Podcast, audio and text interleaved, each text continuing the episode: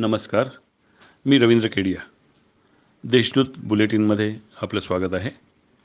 पाहूयात ठळ घडामोडी. अयोध्येत पंतप्रधानांच्या हस्ते श्री राम मंदिराच्या शिलान्यास करण्यात आला. या पार्श्वभूमीवर शहर परिसरातील विविध राम मंदिरांमध्ये महापूजा व महाआरती आयोजित करण्यात आली होती. रामभक्तांमध्ये काल दिवसभर कमालीचा उत्साह दिसून आला.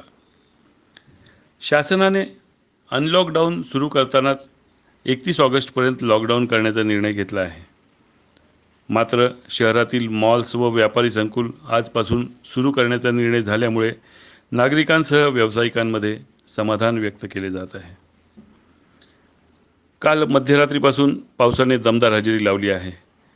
जिल्हाभरातील पावसाच्या आगमनामुळे बळीराजा सुखावला आहे. सिन्नर त्र्यंबकेश्वर इगतपुरी भागात मुसळधार पावसाची नोंद आहे. इगतपुरी परिसरातील भावली धरण भरून वाहू लागल्याने नागरिकांनी समाधान व्यक्त केलं आहे.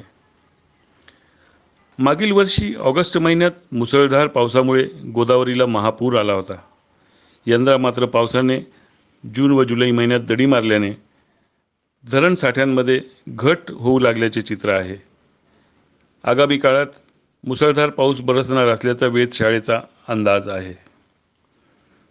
गेल्या दोन दिवसांपासून main road M G road Dahipul परिसरात मोठ्या प्रमाणात नागरिकांची गर्दी वाढलेली आहे. हातगाडी फेरीवाले रस्त्याच्या कडेला दुकाने थाटून बसल्याने या गर्दीवर नियंत्रण कसे करावे यासाठी प्रशासनाची दमछाक झाल्याचे चित्र आहे.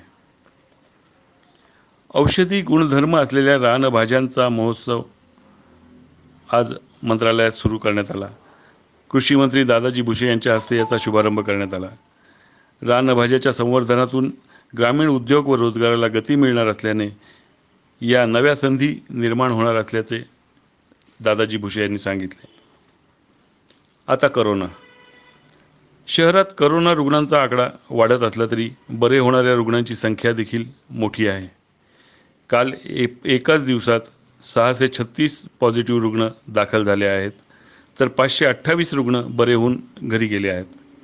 आत्तापर्यंत पॉझिटिव्ह रुग्ण सतरा हजार सातशे सात रुग्ण असून बारा हजार आठशे बारा रुग्ण बरे होऊन आपल्या घरी परतलेले आहेत. चार हजार नऊशे रुग्ण उपचार घेत आहेत. काल दिवसभरात दोन रुग्णांचा मृत्यू झाला आहे. या होत्या आजच्या ठळक घडामोडी. अधिक माहितीसाठी देशदूतच्या संकेतस्थळाला भेट द्या. नमस्कार.